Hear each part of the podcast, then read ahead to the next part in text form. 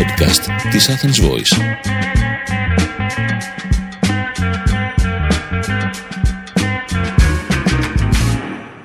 Και κάπου τώρα μερικοί πιστοί fans θα πορούνε τι κάνει εδώ πέρα 23χρονη προσπαθεί να λύσει τα προβλήματά μας αφού εκείνη δεν έχει εφόσον δεν είναι Σάββατο για να ανεβάσει επεισόδιο.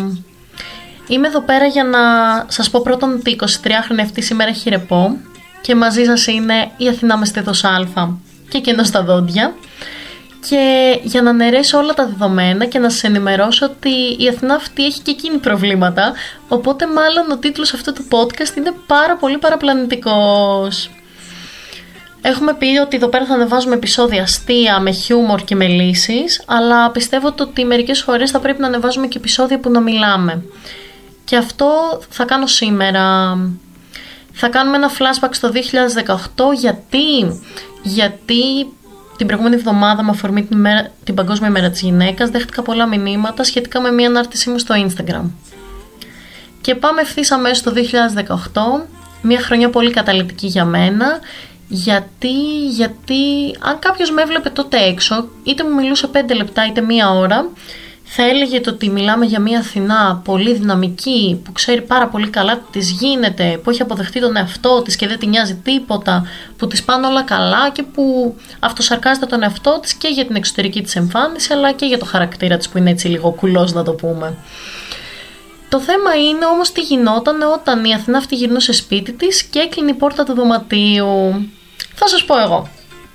Όταν αυτή η πόρτα έκλεινε, όλα αυτά που σας είπα εξατμίζονταν με ένα πολύ μαγικό τρόπο και έμενε στο δωμάτιο μία Αθηνά η οποία δεν είχε καθόλου αυτοπεποίθηση, δεν της άρεσε τίποτα πάνω της, γιατί είχε μικρό στήθος, γιατί είχε κενό ανάμεσα στα δόντια της και ήθελε να τον μπαζώσει, γιατί είχε ένα σημάδι στο φρύδι της επειδή όταν ήταν μικρή είχε πάει και είχε πέσει με τα μούτρα σε μια σκάλα στον παιδικό της σταθμό και για πάρα πολλούς άλλους λόγους.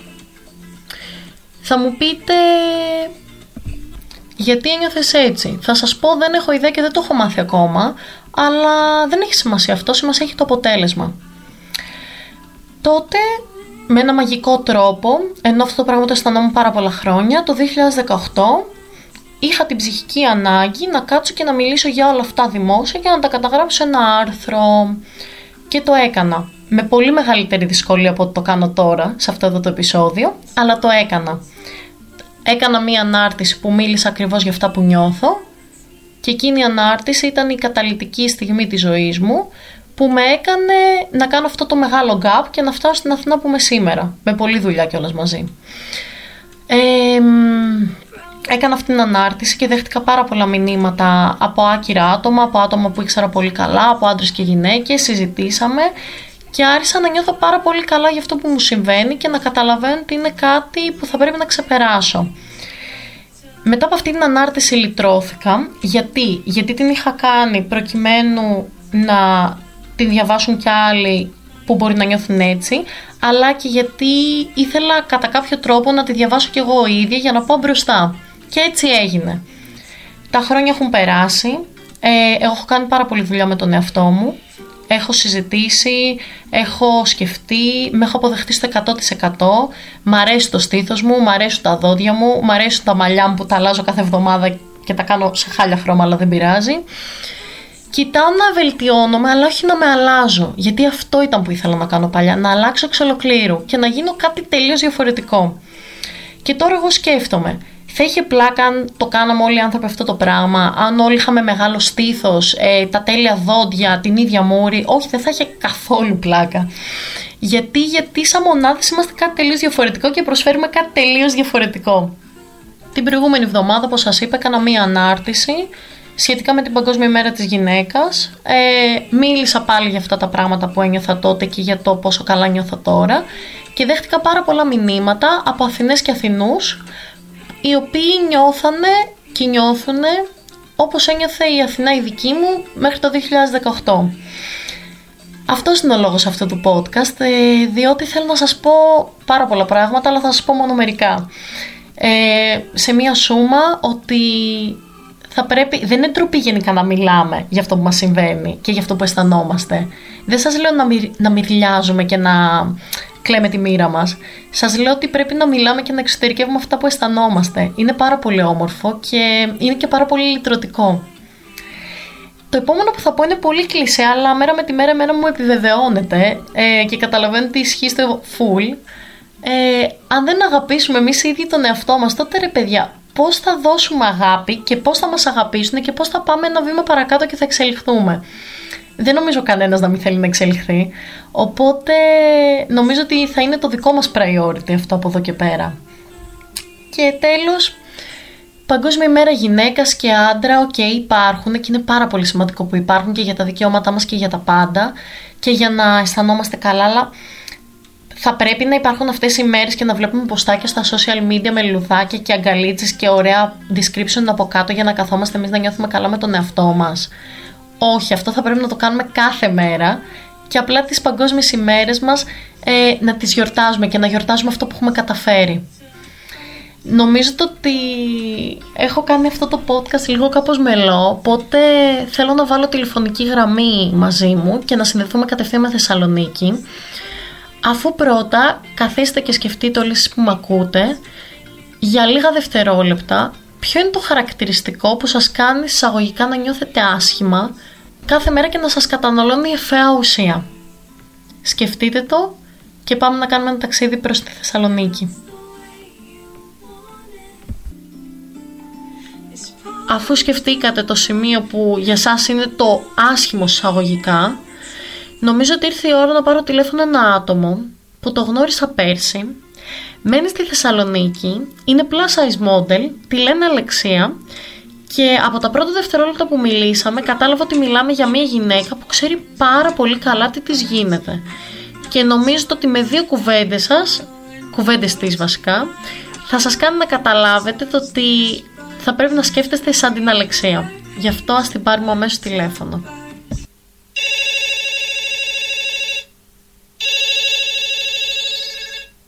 Άλεξ. Ναι. Έχει έρθει η ώρα να κάνουμε αυτό που είπαμε ότι θα κάνουμε σήμερα. Είμαι πανέτοιμη. Θέλω να μου απαντήσεις σε κάτι προτού πεις λίγο τι είναι η Αλεξία και τι κάνει η Αλεξία. Θέλω να μου πεις πώς ήταν η Αλεξία πριν μερικά χρόνια και πώς είναι σήμερα αυτή η ερώτηση πραγματικά είναι χιλιόμετρα μακριά η Αλεξία.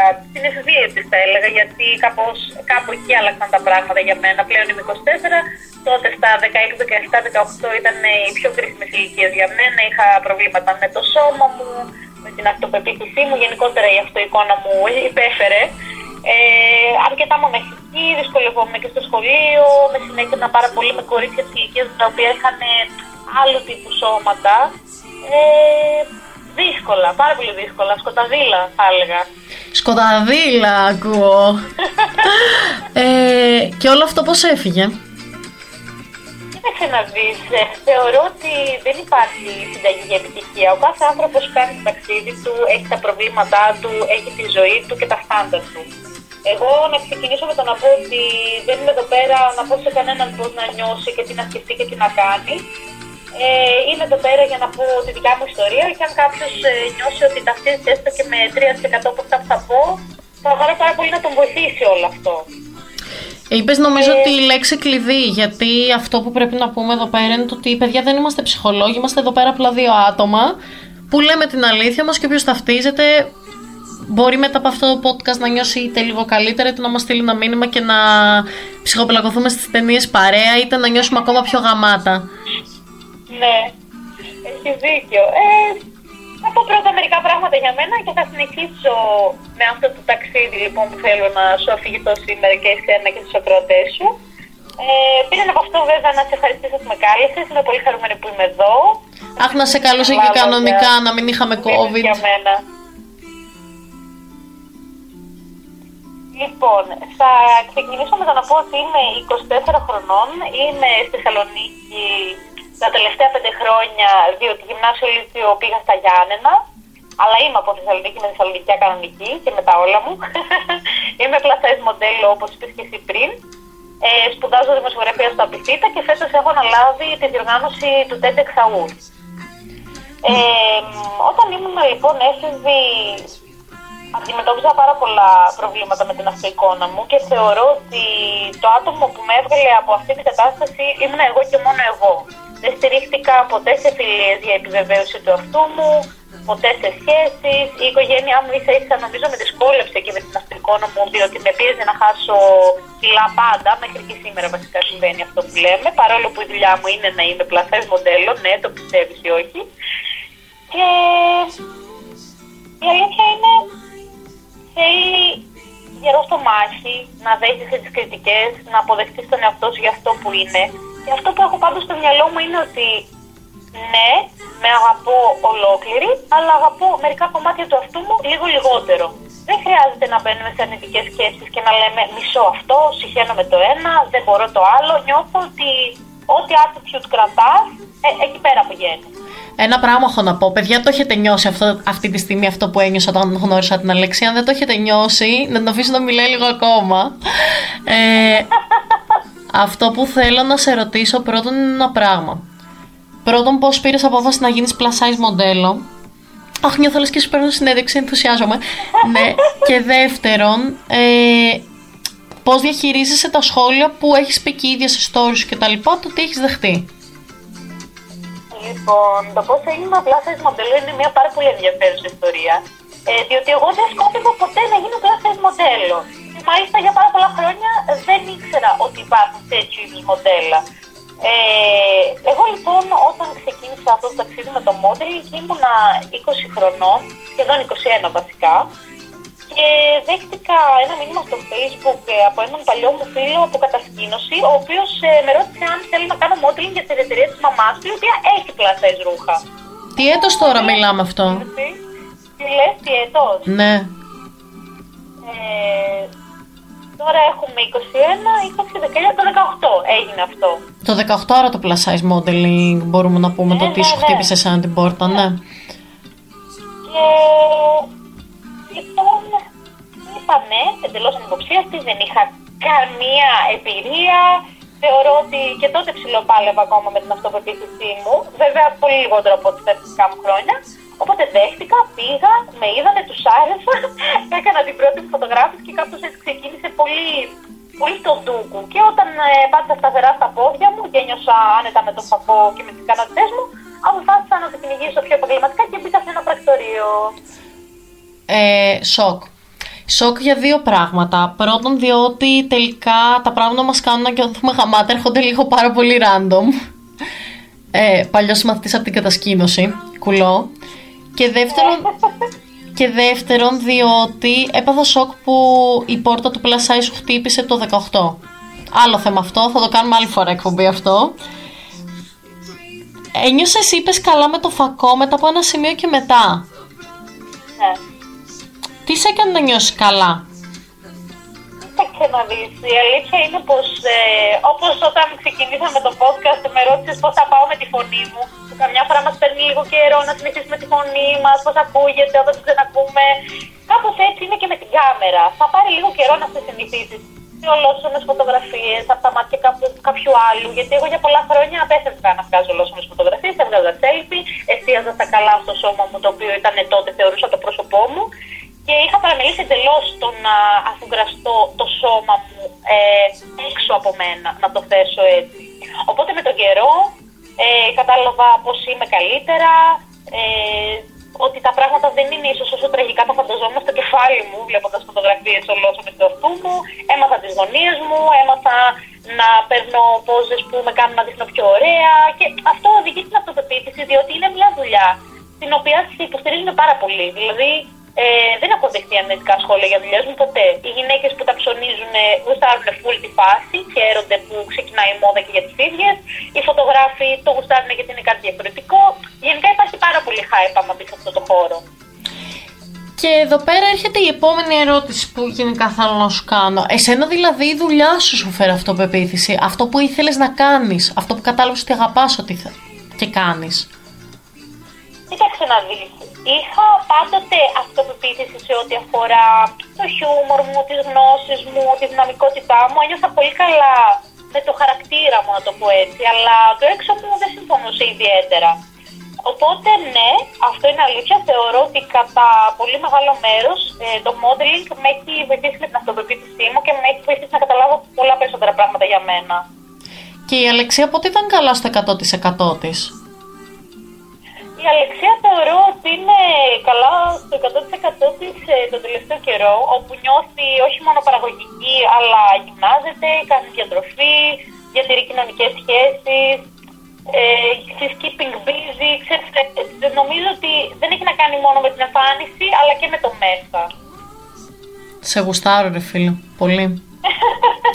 και εγώ μωρό μου. Αυτό, αυτό ρε εσύ που ξέρεις τι μ' αρέσει εμένα στους ανθρώπους και θέλω να το πω και αυτό και όλα έτσι δημόσια ρε παιδί μου.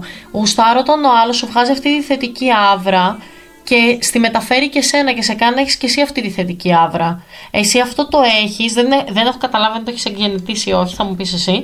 Ε, και πιστεύω ότι στο τέλος της ημέρας όταν συναντάμε τέτοιους ανθρώπους είναι αυτό που μας κάνει, όντως δεν νιώθουμε κι εμείς γαμάτι.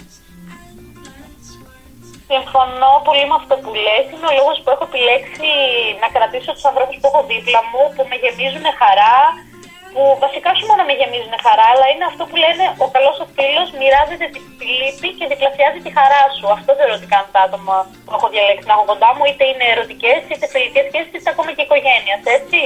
Γενικότερα εγώ θεωρώ ότι είμαι ένας αισιόδοξος άνθρωπος, έχω πάντα μέσα μου αυτή τη θετική νότα ε, Χωρί βέβαια να κρύψω ότι εννοείται έχω και σκοτεινές στιγμές και δύσκολες. Είμαι και εγώ άνθρωπος. Δεν θέλω σε καμία περίπτωση να το παίξω τέλεια. Ε, αλλά νιώθω ότι πάντα προχωράω, ρε παιδί μου, ότι δεν μένω στάση. Και όταν έρχονται τα αρνητικά σχόλια, πώς το, πώς το διαχειρίζεις ε, αυτό; Ναι, ναι. Ε, κοίτα, εγώ δεχόμουν αρνητικά σχόλια σχεδόν σε κάθε aspect της, της, της ζωής μου, σε κάθε πτυχή της ζωής μου βασικά από την εφηβεία και έπειτα. Και με τον καιρό συνειδητοποιούσα ότι όσο άλλαζα, τα σχόλια συνέχιζαν να έρχονται. Αλλαγές οι οποίες δεν ήταν απαραίτητα για να ικανοποιήσουν τους άλλους, έτσι συνέβαιναν από μόνες τους. Έχω να συνειδητοποιώ με τον καιρό ότι ό,τι και να κάνω θα υπάρχουν αρνητικές γνώμες. Και στο τέλος της μέρας σκεφτόμουν Ούτε εγώ δεν συμπαθώ τους πάντες. Πώς περιμένω να με συμπαθούν όλοι; Δηλαδή δεν γίνεται αυτό το πράγμα. Συνεπώς, εγώ κάνω την κάβλα μου, κάνω τη φάση για την πάρτη μου. Ε, καλοδεχούμενα τα αρνητικά σχόλια που έχουν όμως επικοδομητική κριτική, να το πω έτσι. Τα θετικά σχόλια βεβαίως και είναι καλοδεχούμενα. Και τα αρνητικά μόνο και μόνο για να κάνω ένα self-reflect. Δηλαδή, εγώ ας πούμε τώρα γιατί ένιωσα έτσι που άκουσα αυτό το αρνητικό σχόλιο; Με ενοχλεί όντως, είναι κάτι που πρέπει να αλλάξω, μήπως αυτό το άτομο έχει δίκιο; Δεν κάνω όμως spiral down σε, σε αυτές τις σκέψεις. Καταλαβαίνω απόλυτα τι λες και εδώ πέρα είναι και κάτι άλλο νομίζω που κολλάει και νομίζω πρέπει να σε ρωτήσω για να απαντηθεί και μετά να το απαντήσω κι εγώ τι, αν είχες ας πούμε αυτή τη στιγμή μία πρόταση που θα έλεγε σε κάποιον, ποια θα ήταν αυτή για να τον κάνεις να νιώσεις καλύτερα; Δηλαδή, σε κάποιον που μας ακούει τώρα και έχω πει εγώ, ας πούμε, τα δικά μου τα ψυχαναγκαστικά, τα περίεργα που είχα παλιά και έχεις πει και εσύ τα δικά σου. Mm, δύσκολο το να συμβουλέψεις κάποιον πάνω σε κάτι που δεν γνωρίζεις προσωπικά.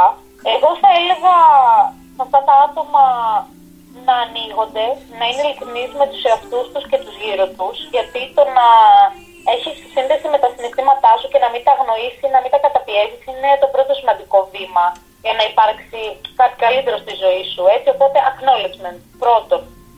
Δεύτερον, ε, αυτός σκοπός ε, δεν είναι το, ούτε το να χάσουμε κιλά, ούτε το να έχουμε μικρότερες μύτες, δεν έχει τίποτα να κάνει με αυτά, να είμαστε υγιείς πρώτα απ' όλα, να έχουμε καλές ψυχές και καλούς χαρακτήρες.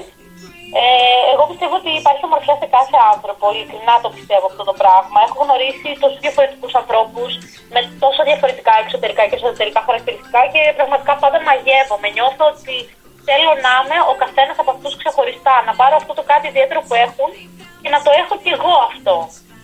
Ε, το τρίτο που θα έλεγα σε αυτά τα άτομα είναι ότι ειλικρινά, χωρίς καμία πλάκα, η γυμναστική είναι ε, γιατρικό.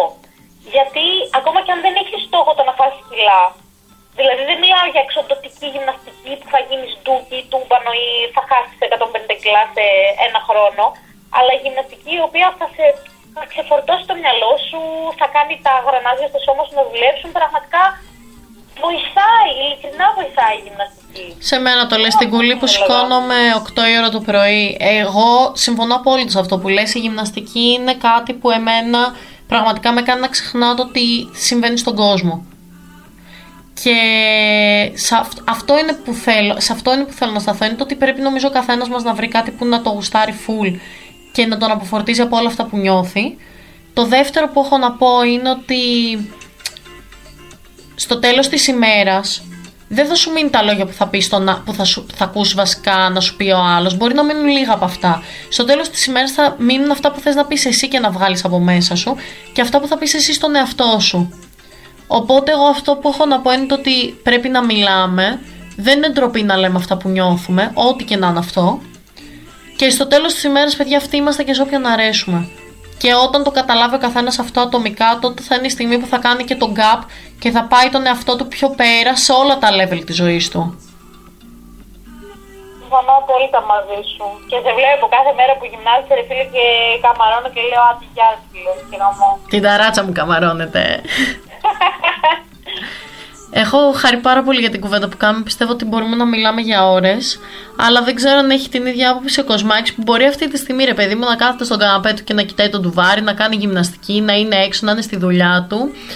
Οπότε, Αλεξία, πες μας το μότο σου για να σε αποχαιρετήσουμε. Από και εγώ το δικό μου και να αφήσουμε και τους δικούς μας στενούς φίλους εδώ πέρα να κάνουν τα δικά τους. Λοιπόν, θα σου πω κάτι που διάβασα πρόσφατα και μου άρεσε πάρα πολύ και αρχίζω και το μεταφέρω σε διάφορα άτομα αυτό. Το έχω ξαναπεί. Είχα διαβάσει. Fear is not what's keeping you from dying. It's what's keeping you from living. Πες το και στα ελληνικά κουκλίτσα μου, γιατί εγώ με τα εγγλέζικα δεν το έχω πολύ και όχι και περισσότεροι λογικά. Ο φόβος δεν είναι αυτό που σε κρατάει από το να μην πεθάνεις, είναι αυτό που σε κρατάει από το να ζήσεις. Στέλνω πολλά φιλιά στη Θεσσαλονίκη. Η Θεσσαλονίκη πίσω σε σένα. Ευχαριστώ πάρα πολύ που με κάλεσες.